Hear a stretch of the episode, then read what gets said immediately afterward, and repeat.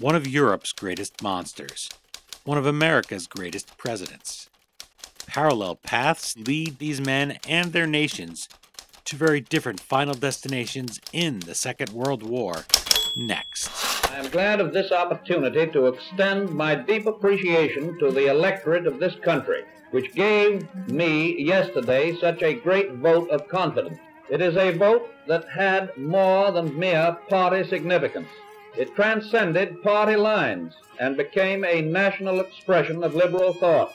It means, I am sure, that the masses of the people of the nation firmly believe that there is great and actual possibility in an orderly recovery through a well conceived and actively directed plan of action. This clear mandate shall not be forgotten, and I pledge you this, and I invite your help in the happy task of restoration.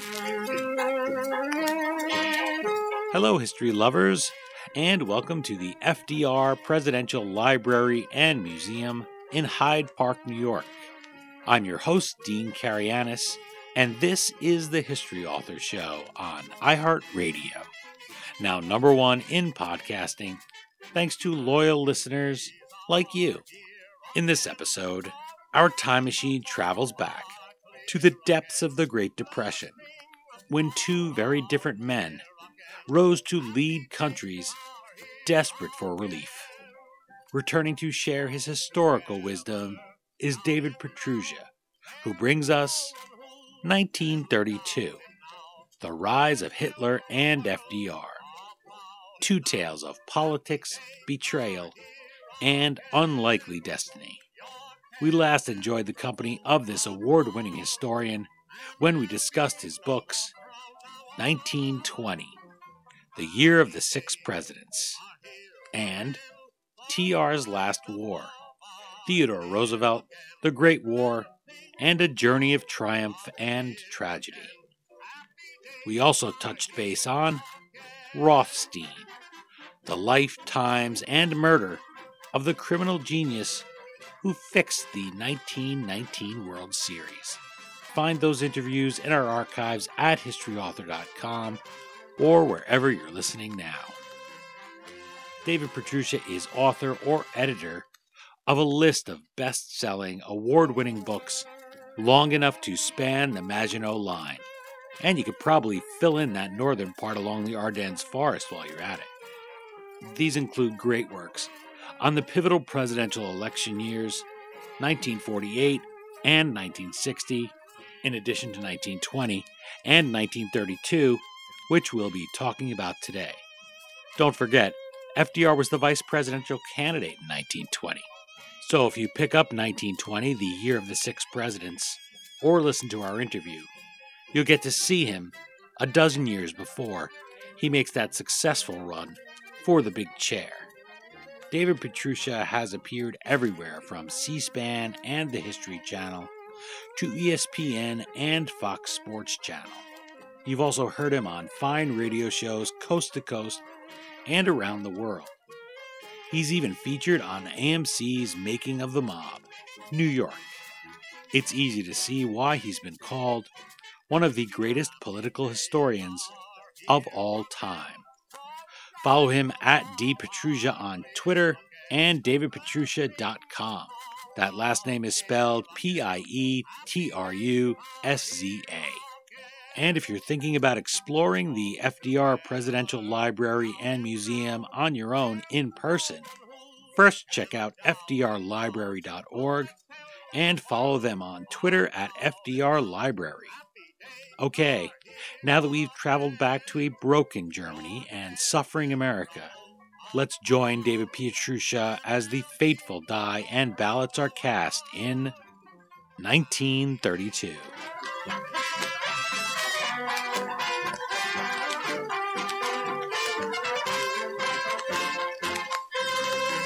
I'm joined by David Pietrusza at the Franklin D. Roosevelt Presidential Library and Museum in Hyde Park, New York, where they've been kind enough to let us sit down and record a chat about his book, 1932 The Rise of Hitler and FDR Two Tales of Politics, Betrayal, and Unlikely Destiny.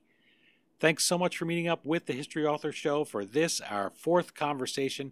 It's always an honor and a sincere pleasure to speak with you. Good to be back.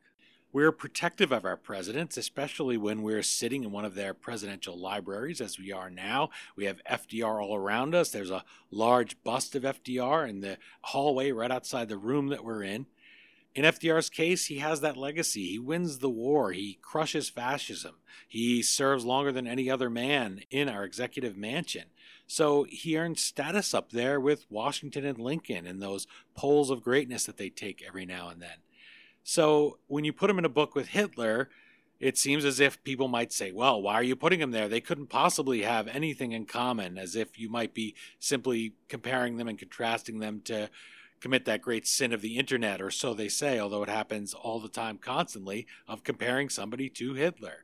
so, how did you go about fitting him, somebody who's synonymous with good and with victory, with a man who's synonymous with evil and got us into this whole mess of World War II? Well, their careers really intersect, and there is that thing called World War II. That's a big thing, but also since the title of the book is 1932, that's the year when they finally take power or fight for power. They take power actually in 1933, but Roosevelt has his primaries and nominating convention and campaign and election in 32. And Hitler has a ton of elections in 1932. He runs for president that year against Hindenburg. Paul von Hindenburg, the aged president of the Weimar Republic, one of the heroes of World War I. And he has Reichstag elections, two of them, parliamentary elections, key. They also have elections in, in the localities, in like the little former principalities and kingdoms of Germany going off all the time during the year. So it's a busy year for both of them and we contrast their early lives. It's interesting that if you start calculating how much time they spent of their childhood in Germany, Franklin Roosevelt may have spent more. Really, because his rich father would take him to you know vacation in Germany, and you know Hitler was just growing up across the border. Sometimes he would be across the border, living in Bavaria, and also that FDR establishes a, a not particular liking for the German people and system in his childhood. I think he gets arrested for riding a bike or stealing a bike or doing something wrong with a bike, not being in the bike lane or something in Germany, and he's he's not too thrilled about that. I love stories of people before they're a bust sitting outside of a room like we have here.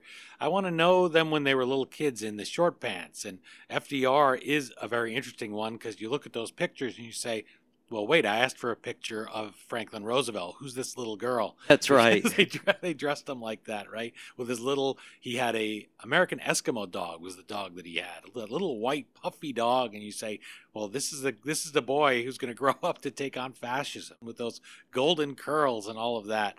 But that's what you see, and then you look at Hitler. Even Hitler, I mean, may, I mean, I, it's it's something you don't even want to say that he was a cute baby, he's but little, he's just, he was just a kid, you know, faced, sort of shocked looking kid. Yeah, you know? no mustache, which helps, right? But, you know, hey, what do you mean by that? and it's until he gets older we really see the the Hitler-ness in it. You have a very un-Hitlerian mustache, I will well, say. Yes, so in 1932, the rise of Hitler and FDR, we get that early on, and you were really blessed as a historian because there's so many things that you can contrast there. Here's Roosevelt, he has all the advantages. And here's Hitler, who slept on the streets. He was a homeless. He was a, a, bum. He wasn't even a citizen of Germany, never mind a member of its ruling class, as FDR was. He's not born into it. He doesn't have a famous relative who was president or a famous relative who was anything. FDR goes to Harvard. Hitler can't even get into art school. I pictured him sending in those little draw Bucky things, you know, in the magazines and Boys Life and stuff. And you may get into art school. Do you have talent? Do you doodle in your spare time? Hitler couldn't even do that. And not, so, not of people. Couldn't yeah, draw people right. to save his life. Yeah. Buildings, eh, not too bad. Yeah, he could draw it. He could paint a house. one afternoon, two coats, right? As uh, they say in, uh, in, the producers. And so, yeah, he's not much of a painter, and he's just a failure. And here's FDR, who, if you had to pick somebody who you thought, well, that guy could be going places, he did have the advantages. And so I wonder, how did you go about racking up these points in the plot as you researched? I mean, it's not a novel in that sense, a plot, but it must have been something to really collate and say, wow, here's another thing where they're just polar opposites. They're polar opposites, and then in some cases, in terms of the family, there are parallels. Um, both have much older fathers and young mothers. And it's the second marriage for the, the father. They have half brothers.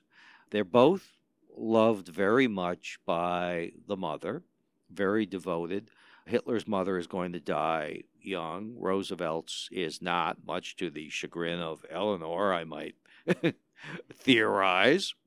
But then again, one is coming from immense privilege. This is not a bad place to grow up where we are. Yeah, I was going to say. This is it's a big house down the road. It's got a great view of the river. He had like a ice boat or ice yacht and vacations as we said in Germany.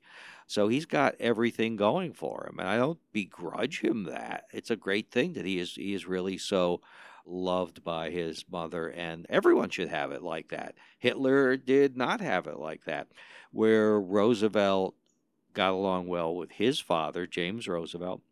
Hitler has very bad relationships with his father, this minor official of the Habsburg Empire. But, you know, in some ways, you know, he always keeps a portrait of his father in his office. Okay, even though supposedly things weren't good, the old man is still up there in a frame. The mother is religious. The father is not religious. Hitler is not religious. Uh, the old man works for the Habsburgs but hates the empire. Hitler hates the empire. So the apple, in some way, does not fall far from the tree. Apple strudel, I guess. Yeah, be, yeah. Although not a very oh, tasty you wouldn't want to be hit by Hitler's. that from a tree, no. it made me think, as you mentioned, Hitler keeping that picture there. Maybe somehow the parents that we have a tough relationship, whether are hard on us or even abusive, maybe they're even more a presence on the wall, whether their picture's actually there or not, staring down at you. Or maybe it was just to stare up at him and say, Hey, I'm the Fuhrer now. you mentioned half brothers too, and I thought an interesting little side note is that FDR ends up being commander in chief, and that half brother of Hitler's has a son, William, Willie Hitler, they call him, who's in the United States Navy. So that's kind of a strange little coincidence. Yes, I think they end up some relatives uh, who who have decided that they're not going to have children. We're living on Long Island. Well, Hitler's sister-in-law, half sister-in-law, was Irish, Bridget Hitler. Ah, oh, Bridget Hitler. What a fine broth of a girl. That's a lovely name. County Kerry, is it? That's right. the nephew is the one who goes to see Hitler before he takes power. And Hitler blows his cork at him and oh, says, "Son of Alois Jr." Right, and says that people must never know where I come from. Right, right. Which is one of those cryptic comments. If it's true, what the hell does he mean by that? Yeah. Does he mean, you know, are there Jews in the family? Are there people who are mentally ill or semi-retarded, feeble-minded? Uh, you know, well, he, he, was it, there was he was really afraid of his family tree, and it's not a question of of what he was. I think it's a question of what he feared he was.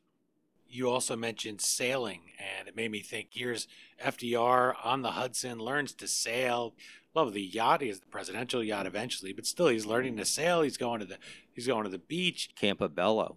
Oh, and here's Hitler. He says later, "I'm a coward on the ocean," and I was thinking he probably didn't even see the ocean till later in life. Really, everywhere you look in 1932, the rise of Hitler and FDR, we find something where they have almost nothing in common. Even being married, Hitler Hitler is very stunted with women and doesn't ever get married. Well, I guess he gets married very shortly well, yes. before the end, and but he spends his honeymoon on fire in a ditch. So that's really very right. different from FDR's no, no. honeymoon. So even at even at that, at the very end, they were still very very different. Parallels.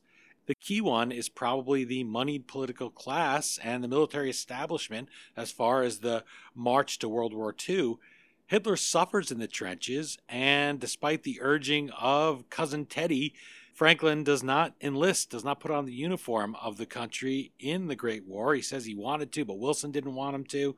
He does serve as Assistant Secretary of the Navy, uses TR's desk, by the way. But this sets them apart too because Hitler yet again has another resentment. And that resentment is against that Prussian military class, the people who he starts to blame for things like his being homeless, for losing the war, for giving the war over, and for selling us out. And we know who that ultimately meant that he was blaming. So that's the politics here of your sub sub headline Two Tales of Politics, Betrayal, and Unlikely Destiny.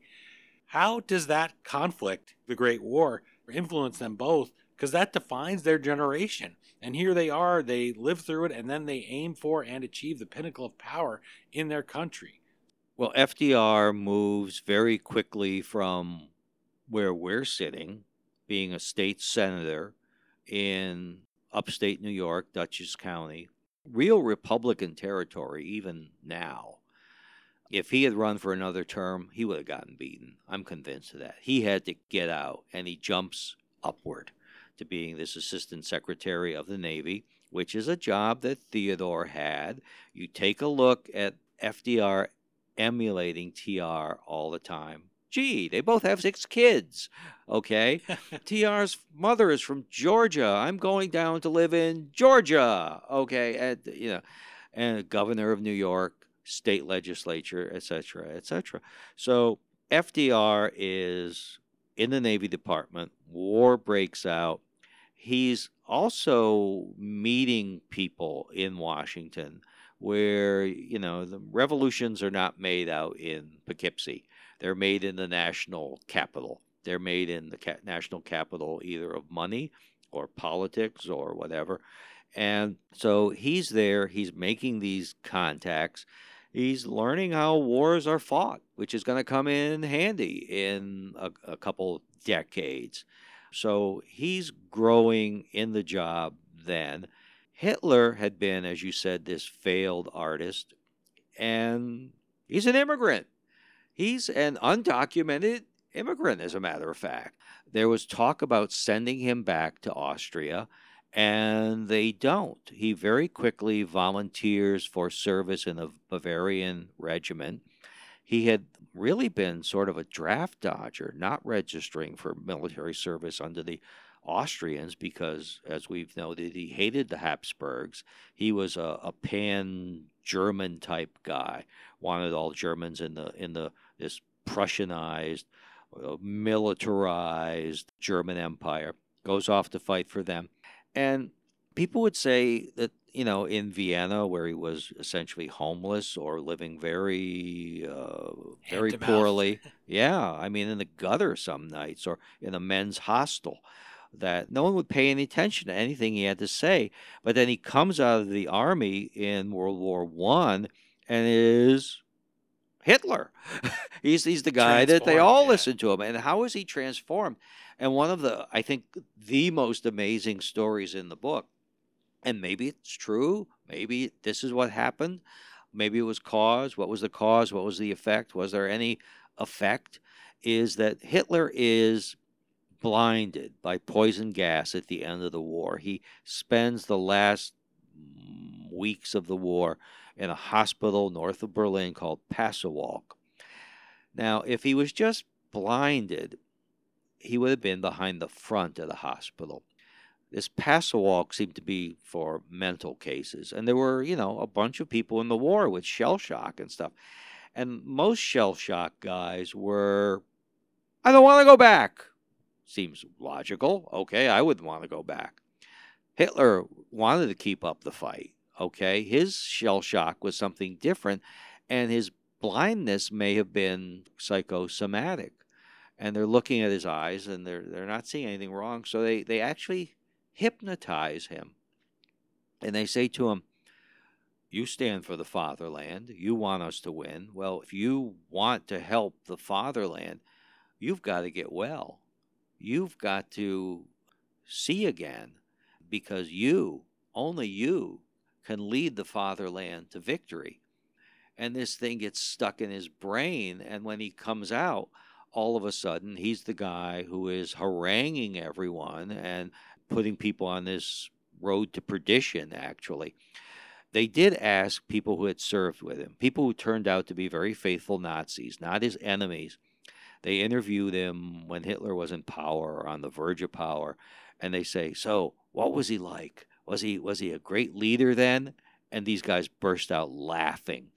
It's only after his blindness and his hypnotism, and when he goes back into civilian life, that he's the guy who is politically oriented. Before that, a failed artist which are a dime a dozen, and that's probably even probably even cheaper. You know, people are at least aspiring artists, certainly. I mean, he was making a living, but it wasn't. You know, he's sort of a bohemian, really. Not as he defined success, I guess, is the difference. You know, he wasn't. He wasn't. He's, he's, living in some woman's spare room. You know, yeah. he's not living in the basement with his parents, but yeah. he's not far removed from that. Yeah, he would have been if he liked them better, maybe. And well, if his mother had died, yeah, yeah, yeah. So he I, lived he lived off their pension for quite a while in Vienna, and it was when that ran out then then he was in the literally in the gutter. The idea of him going and being hypnotized and treated there in that medical facility and that he ends up when he does take power, he makes sure all those records are gotten rid of, and that the well, the people who treated I think him the doctor, I think yeah. the doctor treated Goering as well. Goering had some Goering had some problems too. Not only um, eating term, disorder. No, uh, drug addiction. You know. Yeah. Yeah. A lot of that going yeah, on yeah. with them. With well, morphine. Yeah. Uh, it was. Uh, he had been uh, wounded in the war, and they give you morphine. They give you. They gave you too much. That's why silent film actor Wallace Reid died from a drug overdose. It wasn't because he was like a bad guy, like shooting up to get, you know, f- for fun. It's because the doctor gave him, you know, too many painkillers. It still happens, so we know. But it, when you hear morphine, you think, gosh, that you think of the morphine addict, right? If you were doing yeah. the word association. But I thought that with that, with Hitler wanting to erase all that, it's always it's always so extreme, needless to say, with Hitler. You know, he has that guy eliminated who might know and his records burned, who he went to therapy with. FDR also has medical, especially at the end of his life, things he wants to keep quiet. He doesn't want to people know too much about his health. He tries to keep it uh, at least at least not front and center. It's not as if it's a, a hidden conspiracy about him being in a wheelchair, but he doesn't. He certainly doesn't want to broadcast it. Absolutely not. And he's writing the people when he's about ready to become president only a couple more years of treatment and I'll be able to to walk. And it's like, you know, as I write, I think you know he's he, it's not true. Whether he realizes it's not true or not, I don't know. But false hope is better than no hope at all. I mean, wouldn't you rather believe that like if I keep going at this, I'm going to be able maybe to walk better than than to be stuck in this wheelchair all the time? I mean, he does make a substantial recovery from where he was because he regained the the use of his uh, upper legs and his stomach muscles, and I think even his face was was paralyzed for a while. He was really on the on the bubble right after coming down with polio. I also learned something in 1932, the rise of Hitler and FDR, and that's where it's suspected he got the polio is the Boy Scout camp or what uh, when I was young anyway, and in the Boy Scouts was the Boy Scout camp there in Alpine, New Jersey. So that changed my driving on 9W now, the highway there. You always think of that. that. Yeah, I always do. Yeah. wow, that's something that he. It, that, it didn't kick in until he went to Campobello, and then maybe if they had treated it a little differently, it wouldn't have been as severe. But who knows? I was just tweeting today. Maybe you saw it about how many kids from roughly my generation had polio. Famous people, Mitch McConnell. Yeah, I was going to say Joni Mitchell, Judy Collins, Neil Young, Chita Rivera, the dancer. So you could come back from it. He didn't come back as well as those kids, but you, you understand why our parents, particularly our mothers, were so terrified of that, and what a what a great benefit that Salk vaccine was to the world. FDR also, that great privileged background, this, in the eyes of people who would have known him, would have said, and well, I believe they did said indeed in 1932 in particular, the year we're talking about, and when he's running, not that he wanted pity from people, but it certainly impacted how they saw him. No longer was he the guy who had everything, which a lot of people don't want to vote for. I look at, right. for instance, the first one that pops into my head is Mitt Romney. A lot of people like myself with a thinning hairline, and you know, you look at him and you go, "Man, that hair." and I mean, I've I've met Mitt Romney, and he was a nice guy, fine fellow, but I I said, "Man, that hair." I mean, oh, I'm jealous of that. Why does he have great hair? You know, you, you, things like that. When you see someone who just has everything, you're either a person like TR who people love, but even he had the childhood that it, that you could say if he did it, I can do it. In fact, he wanted people to say that. But some people, you look at them and you say they have everything, and even if they don't carry themselves that way, it's hard to relate to them or think that they should be the one. You, are just not going to support them. I think Averell Harriman never got over that politically. Rockefeller was able to do it. He was able to wade into the crowds, hiya, fella, and, and relate to people. But I think that's one of the things about Unlikely Destiny in the subtitle Two Tales of. Hitler, obviously, on a million levels.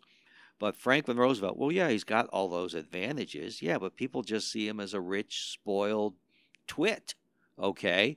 And it's like, well, you know what? Uh, he's, he's just not up for it. And then it becomes unlikely because, well, he's crippled, you know, to put it bluntly, or as they used to now everyone is handicapped or different or disabled or you know they changed the word. I remember back for a few years i'd lost pretty much the use of my shoulder. It was really bad. And i would quote bill veeck who had lost a leg in the war. The owner of uh, the chicago white sox the cleveland indians. He lost a leg in the pacific. And he would say i ain't handicapped. I'm crippled.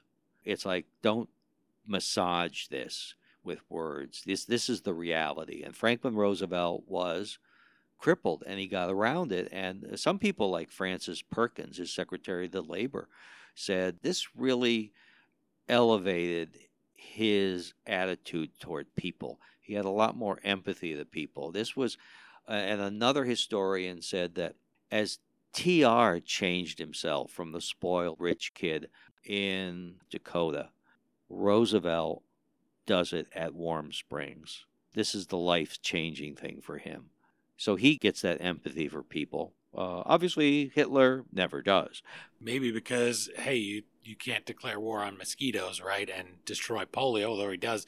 That effort is made, right, in the March of Dimes. But right. Hitler has people. He starts to list the people. And it's something, when last we spoke about your book, 1920, the year of the six presidents, one of the things that someone says in there about Woodrow Wilson is he's a good hater. Huh. And if you want to get on his side, find someone he hates and walk into his office and say, "Oh gosh, I hate that guy," you know, and that you'll bond over that. And then William McKinley, it was something I guess they said back then, which is interesting to me because now we hear the term hater, but it's usually thrown at other people. Mm-hmm. That guy's a hater. You're a hater. But McKinley said, Uh, they asked him why he was forgiving of somebody. For instance, a reporter who'd written, a columnist who wrote terrible things about him, was standing outside a venue in the rain, and McKinley invites him inside his carriage. And he says, "Well, Mr. President, I don't think you know who I am." And you know, and he says, "Oh, I know who you are." He says, and I, he's like, "Well, I write terrible things about you." And McKinley says, "Well, yes, but now you can write them dry if you're in my carriage." And someone says, "Why? Why are you nice to that guy? Why isn't there more smiting? If I was in more smiting." Yeah and McKinley says, I'm a poor hater. And Hitler seems to be a very good hater, and well, in he, a true sense. He talks in Mein Kampf and over and over again about the power of propaganda.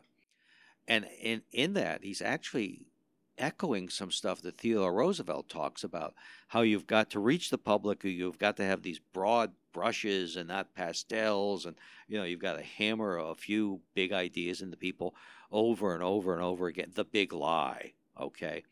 And so propaganda and hating for him is a big deal. And I think he genuinely hates two groups. Well, I mean, socialists and all the people from those Vienna years when he's this struggling artist. He, he doesn't like the socialists. He doesn't like, although he's national socialist, he doesn't like the Marxist socialists, so we should say. And Vienna is probably next to New York City, the most cosmopolitan city on earth. And it's cosmopolitan, you know, aside from the Germans in it, but you get a ton of Jews, fair percentage, probably over 10% of the population, and Slavs. And so he sees these people wandering around and he's he's wondering why are the Habsburgs soft on these people. There were certain groups in the empire who were quite loyal to the Habsburgs. In parliament, the Poles from Galicia and also a lot of the Jewish population. So one of the reasons why Hitler would not like Habsburgs as much is because they weren't sufficiently crazy German racialists.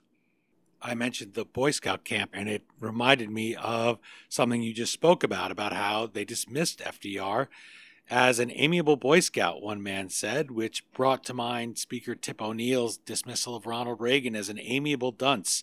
Then you have journalist Dorothy Thompson, who dismisses Hitler in the same way. She says, Little man, little man, you'll never be Chancellor of Germany.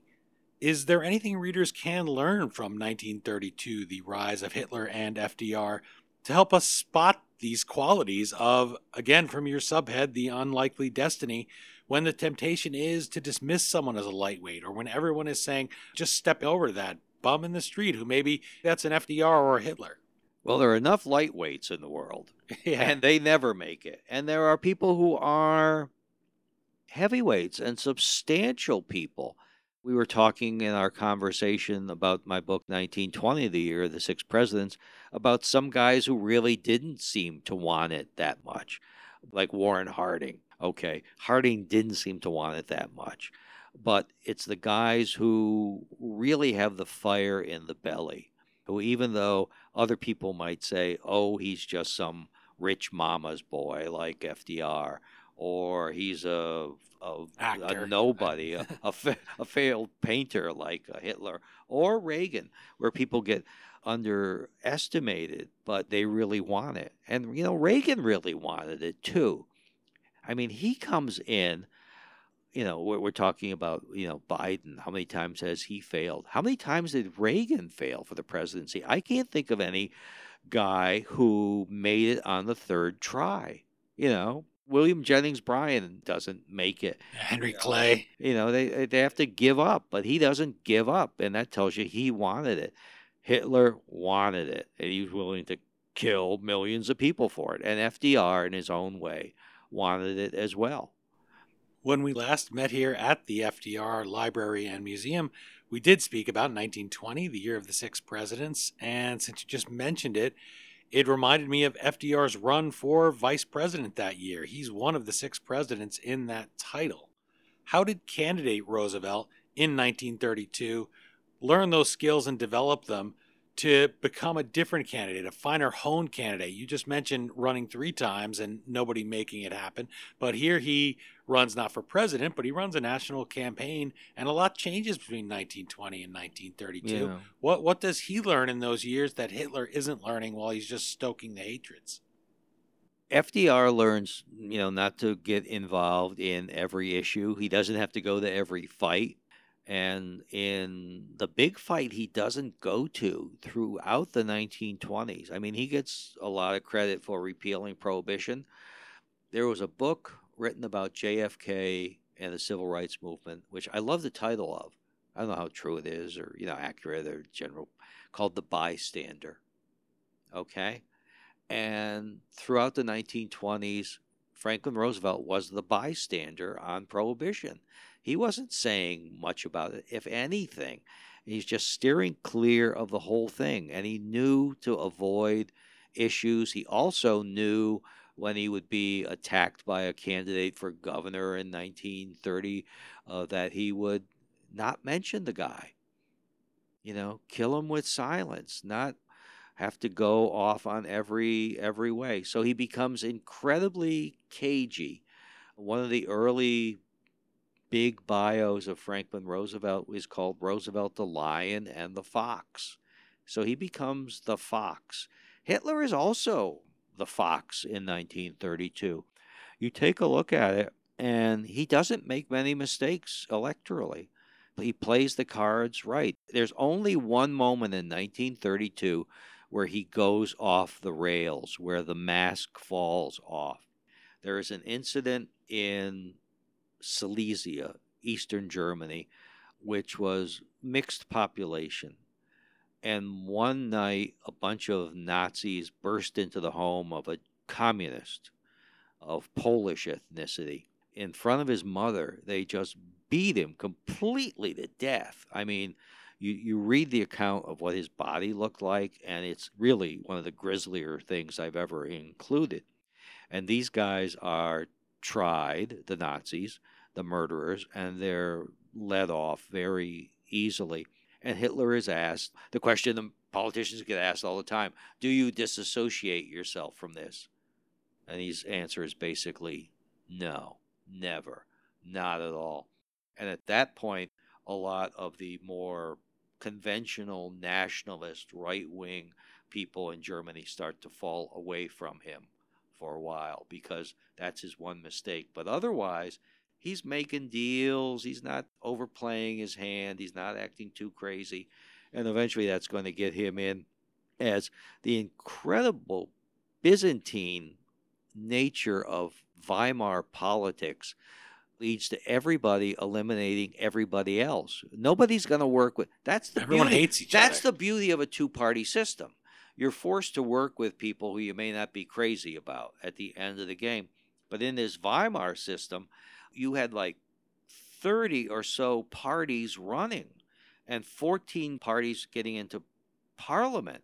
There's an interesting speech, I think you can see it on YouTube, where Hitler is promising some would say threatening, others he was promising to get rid of all the other parties because it was just such a mess, saying it openly. But the socialists wouldn't work with the communists. The nationalists for a while wouldn't work with Hitler. The Catholic Party wouldn't work with this one. And so On and on and it on. was left with, at the end of the day, well, give it to him and see if he can make it work. And don't worry, we'll box him in, we'll control him again because they're underestimating him. You mentioned the fox, and I thought about all the things Hitler had that had wolf in the name. Yes. He saw himself as that. So that's something.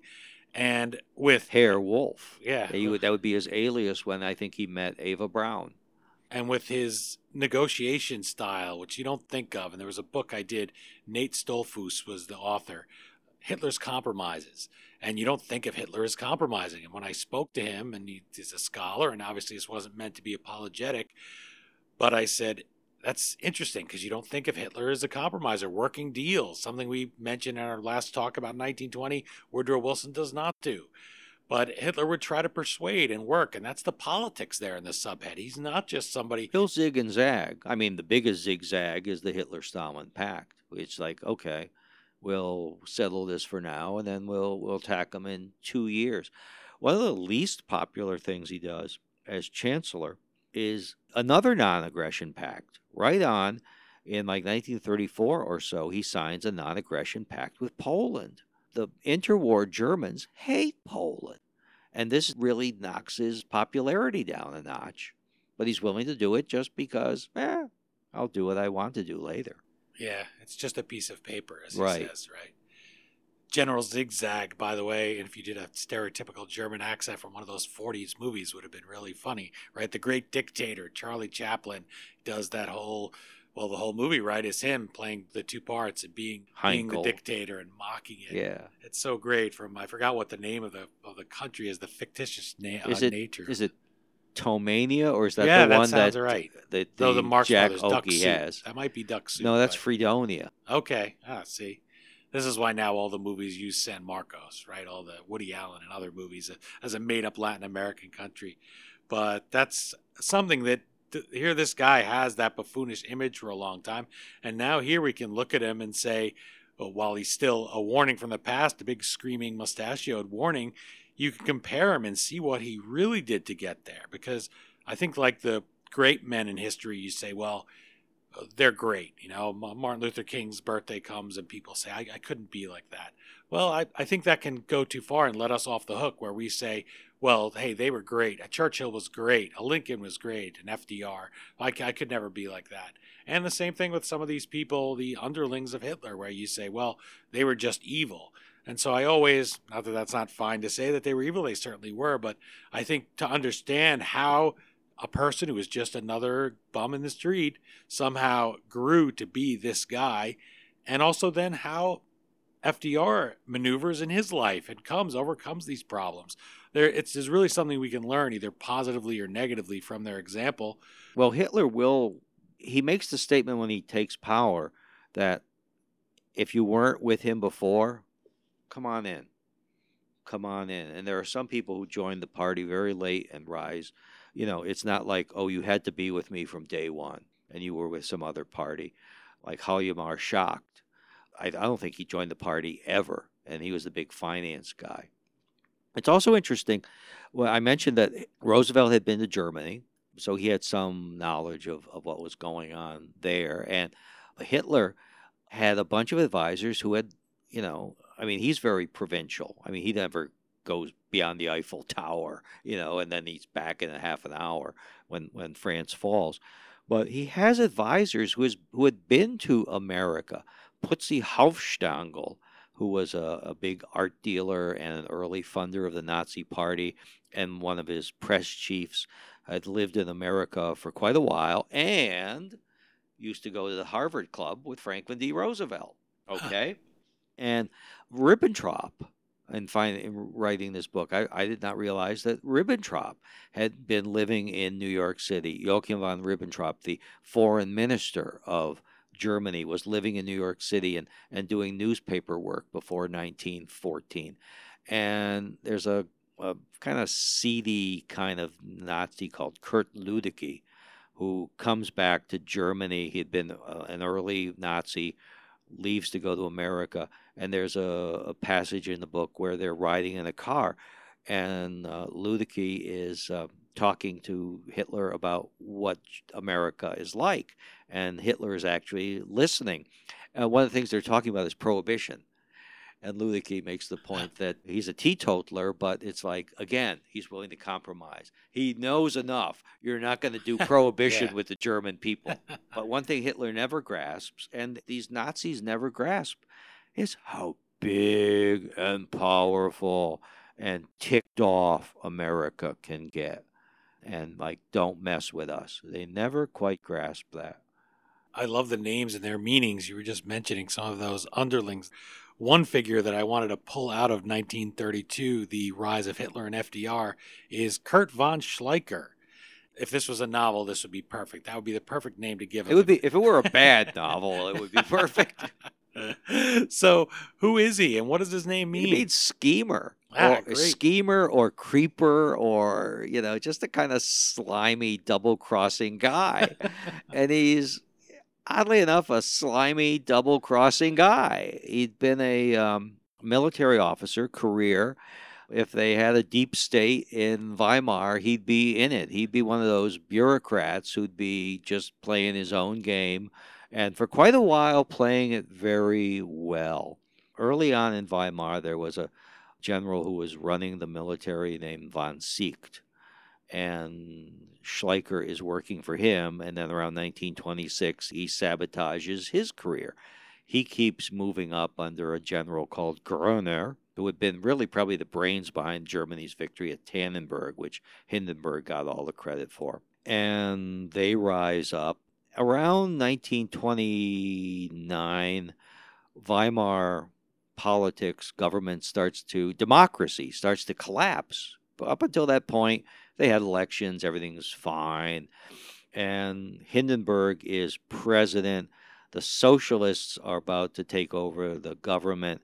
But there are like three provisions of the Weimar Constitution which can just blow the whole thing up if they're put together and they are the president can rule by decree. It can be overridden, but good luck with that by the Reichstag. And he can appoint the prime minister and he can dissolve the parliament. So it's like if you don't like what I'm doing with the prime minister, I'll just I'll just make you run again and maybe you will lose your seat in the Great Depression. Feeling lucky punk, okay? and this works very well to make Weimar Germany a dictatorship of the president even before Hitler gets there under Hindenburg. So Schleicher is working with a fellow named Brüning, who is with the Catholic Center Party, and is really a pretty responsible guy. He's the chancellor for a year or, or, or about four years. and then his government collapses. Hindenburg had said he was the greatest prime minister or chancellor since Bismarck, but he's gone because Schleicher is undercutting him. He undercuts Groener, the general who had been one of his proteges, and he installs a guy named Franz von Papen. Von Papen lasts for a while, and then Schleicher undercuts him and becomes Chancellor of Germany in 1932. But by now, the system is completely unworkable. The Nazis are the biggest party in the Reichstag. And, you know, everyone is, is walking on very thin ice. What he does is he underestimates von Papen, who was this nobody who had been like elevated from, you know, it's like some second term state legislature legislator had become president of the United States all of a sudden uh, out of nowhere. Von Papen was not considered to be a serious person. But when Schleicher knifes him, he knifes Schleicher with Hindenburg and determines, okay, I'll get rid of Schleicher and then I will put together this plan of boxing in Hitler. Hitler can be chancellor. He's head of the largest party. Okay. There'll be a cabinet of eight and there'll only be two Nazis in there, one of which will be Goering, minister without portfolio. So you can sit in the room, but you're not got any power. And I will be this new office, vice chancellor.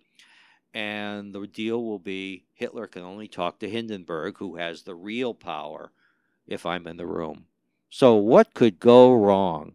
What goes wrong is they've underestimated Hitler again he takes control of everything. And then in the night of the long knives, almost kills von Papen, but definitely kills von Schleicher, who answers the doorbell. Bang, bang, two bullets. He goes down. And because they're Nazis, then they shoot the wife. They shoot von Schleicher's wife. So, welcome to the Third Reich, boys and girls. You're listening to my conversation with David Pietrusza about his book, 1932 The Rise of Hitler and FDR. Two tales of politics, betrayal, and unlikely destiny. We're at the FDR Presidential Library and Museum. You can visit yourself to explore the legacy of America's 32nd Chief Executive or check it out online to plan that trip at fdrlibrary.org. And you can follow our guest at dpietrusza on Twitter or davidpietrusza.com. Columnist and film critic Ivan Denisov writes of the book, quote, 1932 confirmed my belief that David Pietrusza is the best historian of our times. Deep, clever, witty, master of the subject. David, witty is certainly how you write, and I like that. Now, in our 1920 interview, I casually compared 1920 and you reaching the milestone to Prince, which is probably the only time you've been compared to Prince before. But that would be true. and when he wrote 1999 in the mid 80s, I think that was 82. And then looking forward to that milestone year. Here, when I read your books, I picture you breaking the fourth wall like Alan Hale Jr. in Gilligan's Island, because here's a gregarious guy. He's a, he's a, a nice guy, and he could do it subtly. So even though obviously the show was a farce and you knew they weren't really deserted on an island, it didn't suck you out of it, and it made you feel part of the show. It, it certainly did to me as a young kid when I used to watch those. And so now here I'm a big kid, right? And I have to be an adult and have things like car keys and insurance and everything. So I like that in a book, especially a book like 1932, The Rise of Hitler and FDR, because they're heavy subjects, right? We're dealing with, with matters of war here and genocide in the case of Hitler and FDR and the things that, that he's doing. How do you go about getting that tone right? How do you know when to be witty and clever and when it's going to be maybe too far? Is it something that comes in the editing process? Well, when I think of Gilligan's Island uh, here at the FDR Library, I think of Thurston Howell III. My friends. What this island needs is a president like me, one who is brave, true, loyal, devoted, and faithful, and above all, modest. that the guy who talked sort of like Thurston Howell III could become president of the yeah. United States. And, you know, why Mitt Romney couldn't. How was he able to pull off the rise to power with this amazingly upper class background. You know, just up the road is the Vanderbilt mansion. And it was said of the dynamics here of living in Hyde Park that the Vanderbilts had more money, but the Roosevelts were snootier. so, so anyway, escaping from Gilligan's Island, um, in breaking the fourth wall, I think my breaking of the fourth wall experience is actually from being a huge fan of the Marx Brothers. That's why I knew the Freedonia reference earlier. And he would regularly do that in films and speak directly to the audience. So I don't know if I speak directly to the audience, but yeah, I will pop out with little asides and you know, I try to keep it interesting. And uh, many a time I've asked myself in going through a book, should I put this in? Usually it's about something which might be controversial or maybe just a little not what the big boy historians would do, the big serious historians, because it's interesting. The point may be telling. You want to keep the readership awake. And eh, it's like, you know, if you find a good restaurant, you want to share it with your friends. And so my readers are like my imaginary friends. And it's like, here, look what I found. And I and you might find this interesting as well. And look what I found to be ironic or funny. And, you know, let's have some fun with this and let's not take everything I write too seriously. And it's not a textbook after all. It should be entertaining, right? No. And I and I'm not an academic. I don't think we've mentioned that. I'm not an academic. And by the way, the American Culinary Institute, many great restaurants right around the FDR Library and Yeah. Museum here, definitely worth. But Eleanor never attended the Culinary Institute of America, as far as I heard. I want to mention a fascinating moment in 1932. I guess that's one of those fourth wall comments, isn't it? yeah, well, you can hear them here. Sometimes people save those for interviews, you know, and they say, hey, they, they think they have to be serious if they're talking on some smart show, you know, or something. May I hope that this is uh, intelligent, but you don't have to put on an air here because we're talking just about people. So, is the bottom line. There's a fascinating discovery here that I don't want to overlook, and that's happening right at the FDR library. They're going through the library, see the books and things as you do, you curate, right? Franklin Roosevelt's copy of Mein Kampf, an English language translation of it. They come across it, and it's not just, oh, okay, he had this on his shelf. Did he read it? And then you open it, you find notes in the margins. Right. FDR points out that the English language version changed some of the items that were in the original text. And that tells me, and well, also told me because I read it in your book, that he'd read with attention to detail Hitler's book in the original German. Yeah. What is that observation? What did that book, that copy of Mein Kampf in English, tell us about FDR and his insights into Hitler in Germany? that he was following this guy's career fairly early on. He had the reputation of reading like detective stories or just junk and not being a deep thinker, but that he was a forward enough thinker to be tracking this guy's career. You know, it's not like Hitler was going to be a delegate from the Wisconsin Democratic Party at the convention in 32 that but that he was still looking forward to the world as a whole politically Roosevelt was not looking forward or talking about foreign affairs in 1932 the game was put all the blame on Hoover and make everything domestic politics because that's what people were interested in. But here, he was showing himself to be a global thinker. Technological innovations can often turn the tide of an election. Who's going to be the first, for instance, to be on the internet? It was Bob Dole in 1996. Was the first candidate Bob to Dole. mention.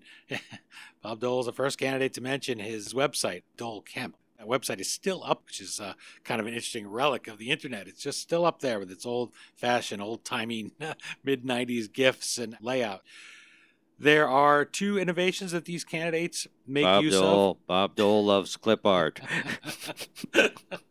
See, that's that's the Alan Hale right there. Right. That's the skipper. I mean, I want everyone to picture you from here on out wearing that skipper hat when they're listening to you and reading your books. In 1932, the rise of Hitler and FDR, we see the two candidates make use of radio and airplanes. That's something to look forward to.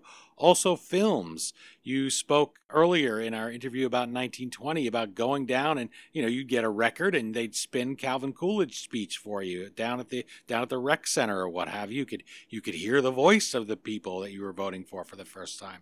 Roosevelt certainly makes use of that in his fireside chats. Hitler has Hitler. Yeah, we got Germany. sound. We got sound films. Uh, Yeah. From like 1927, 28 on, so we can, you know, both of these guys are their voice. That's a key thing. And then you got Herbert Hoover's voice, or some of these Germans, you know, droning on and on and on.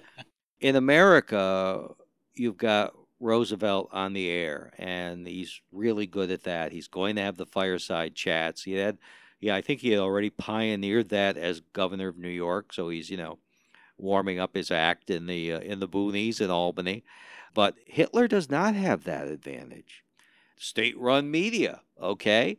So the radio stations are under, under the control of the German government, and they're smart enough for once not to let the, the Nazis on. The first Nazi, I think, to speak is either Goebbels or Gregor Strasser, another one of these fellows who is going to be killed by Hitler in the Night of the Long Knives. But Hitler can't go on the radio himself.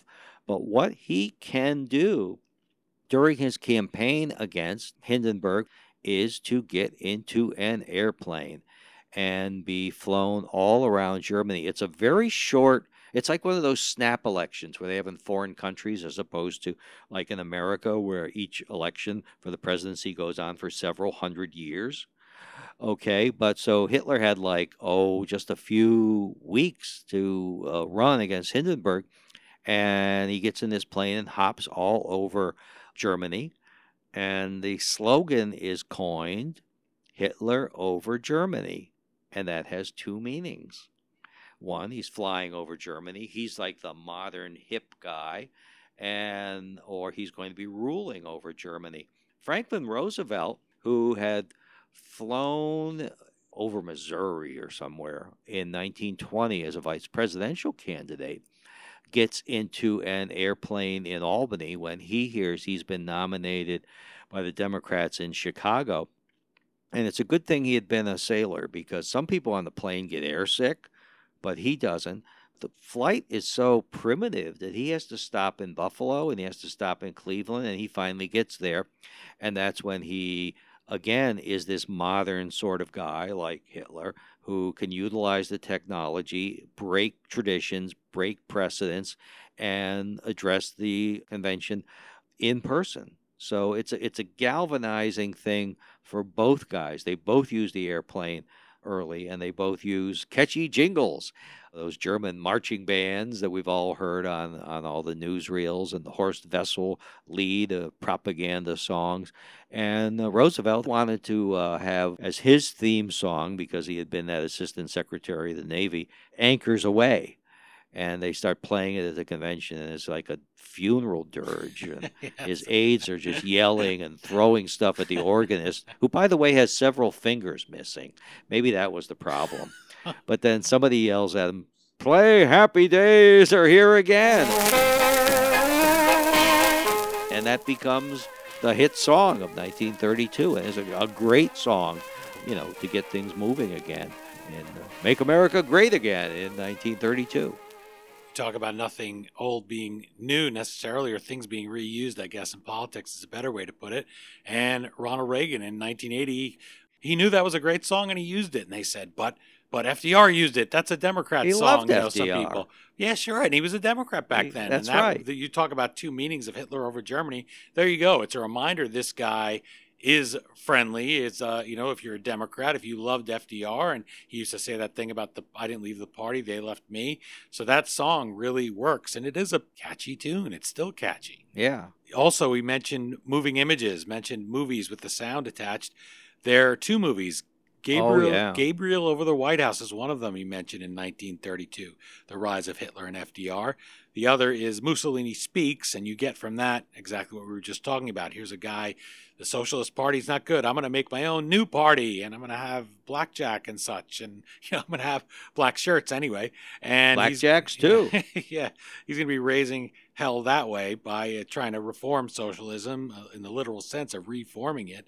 But that Gabriel over the White House, that's the interesting one because that's one that FDR plays. So tell us briefly about that movie and why FDR Yeah. plays it. Mussolini Speaks, by the way, is basically an infomercial for fascism, and it's made by I think Fox Studios, William Fox, Jewish company. Yeah, and since we're talking about the early films, the early talking films that these politicians used to get their message across, let's roll a clip of that 1933 movie starring the inventor of fascism and the inspiration for Hitler, who at the time, his early days here in 1932, the rise of Hitler and FDR, they called Hitler the German Mussolini, which may seem surprising to people listening today and the man they called El Duce, the dictator of Italy. Mussolini's been in power for 10 years at that point. Here he is, and he's speaking to us in English. Here we go. I am very glad to be able to express my friendly feelings towards the American nation. Friendship with which Italy looks at the millions of citizens who from Alaska to Florida, from the Pacific to the Atlantic, live in the United States is today deeply rooted in our hearts. Mussolini speaks, it's narrated by Lowell Thomas and makes a ton of money in the Depression. Yeah, it was cheap to make. It was cheap to make, and people just yeah, ate it up. In So- the Depression. in the like a Depression. million or something. Yeah, well, half a million, or that's it, it, you could make money that way. So Gabriel over the White House was financed by William Randolph Hearst, who had been in the film business, usually to make films for his girlfriend Marion Davies.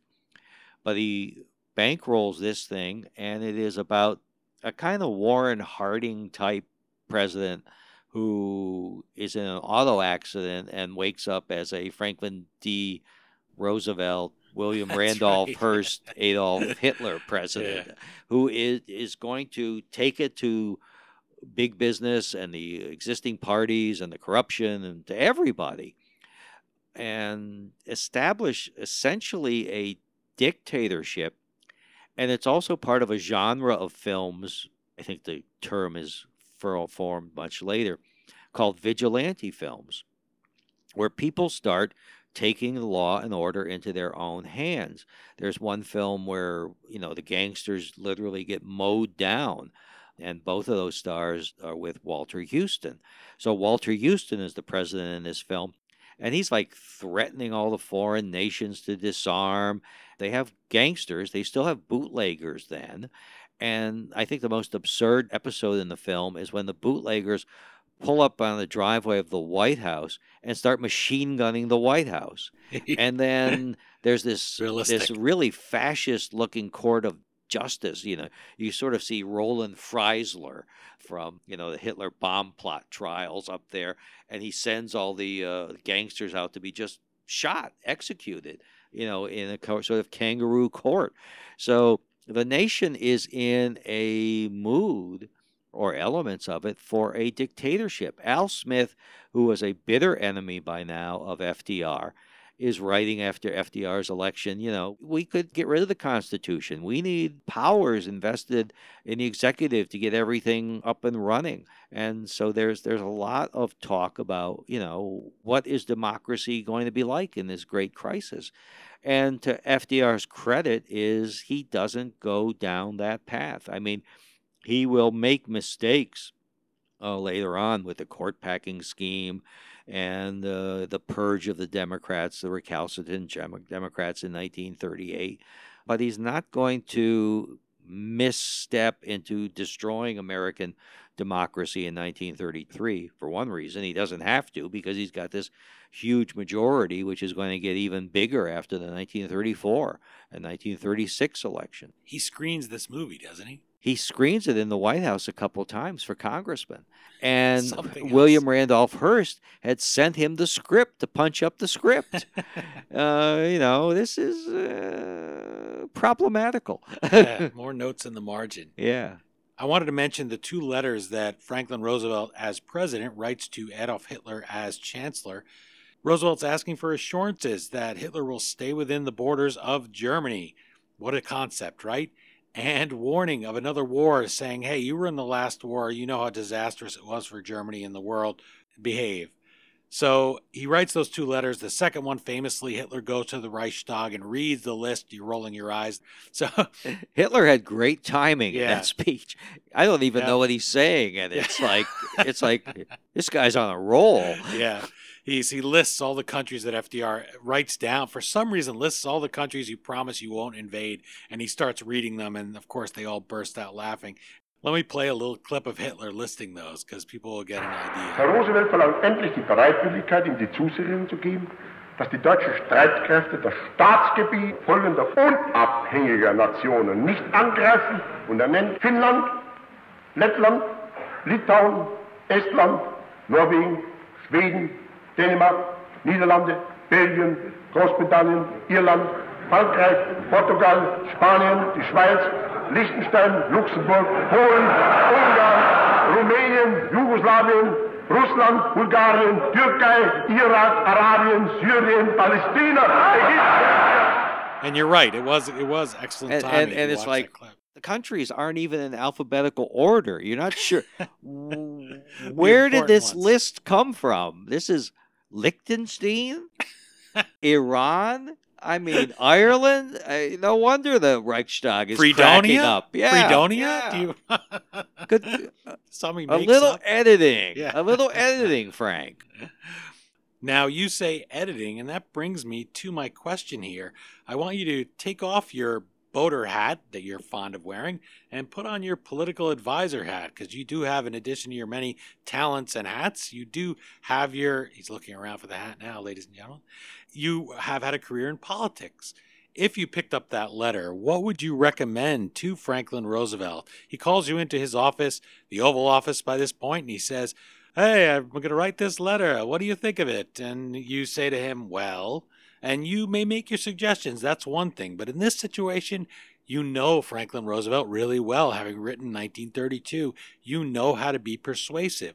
So, how would you pitch this to him to have him change a little of this there? Maybe let's not worry about Liechtenstein. Let's just list the countries that are right next to Germany. Maybe start with those. What would you do to be, and how would you pitch it to be persuasive to the president at that point? I'd say this would be great as a radio address. Ah, Okay, you've got to read this over to Hitler on the airwaves because you're really reading it to the American public. And because of that, you've got to tighten it up just a little, not to lose any of the great things you've got in there, Mr. President, because there are uh, it's going to be hard to decide, but you know, just cut it. but convince him it's his idea. maybe, That's right. Yes. And would you have him read it in German as well? Because he, he's fluent in German, right? FDR, or at least could be. Well, you could put that. You could put that on the short wave, yeah, but Yeah. and direct it to the German people if it could get through. We have time for one final question, and it's a brief one, but an important one.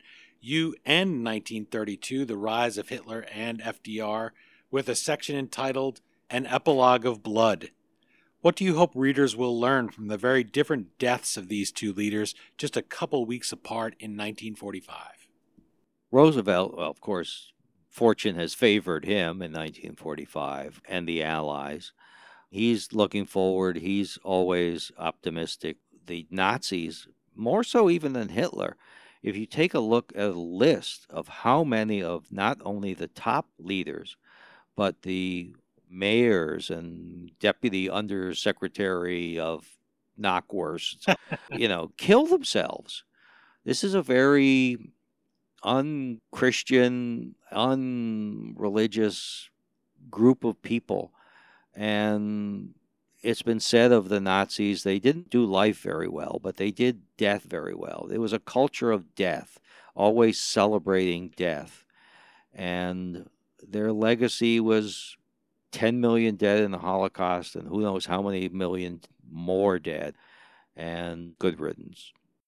Well, David Pietrusza, author of 1932, The Rise of Hitler and FDR, thank you so much, and special thanks to the FDR Presidential Library and Museum for hosting our conversation. And I just love your books. Thanks for writing them. Thank you.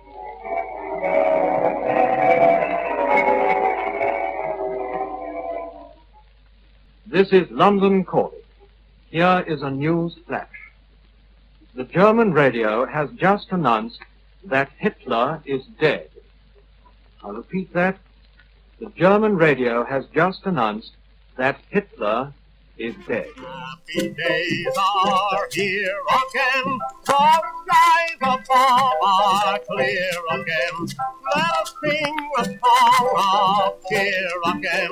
Happy days are here again. Again, the book is 1932 The Rise of Hitler and FDR. Two tales of politics, betrayal, and unlikely destiny. As always, you can find the Amazon link to purchase your copy on this episode's page at historyauthor.com.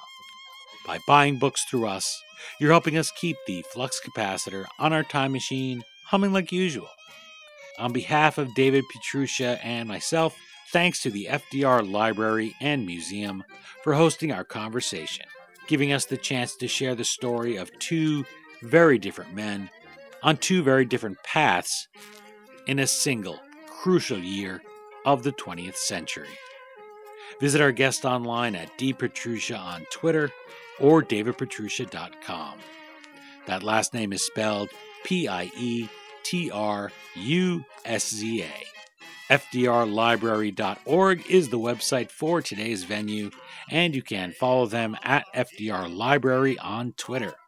And while you're at it, let us know what you think of the book and the interview on Twitter at History Dean, on Instagram at The History Author Show, or Facebook.com slash History Author.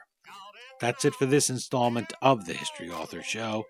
I hope you'll join us for our next all new interview right here on iHeartRadio. And if you're an iTunes subscriber, please take a minute to leave us a review. Well, until our next trip into the past together, thanks so much for time traveling with us today, and have a great week. We still call it Broadway, but what's in a name? Take it from Georgie, it isn't the same. On the east side, west side, things ain't like before. There are tears in the eyes of the regular guys. Oh, New York ain't New York anymore. Bridget Hitler. What a fine broth of a girl. Hitler, there was a painter. He could paint an entire apartment in one afternoon, too cold.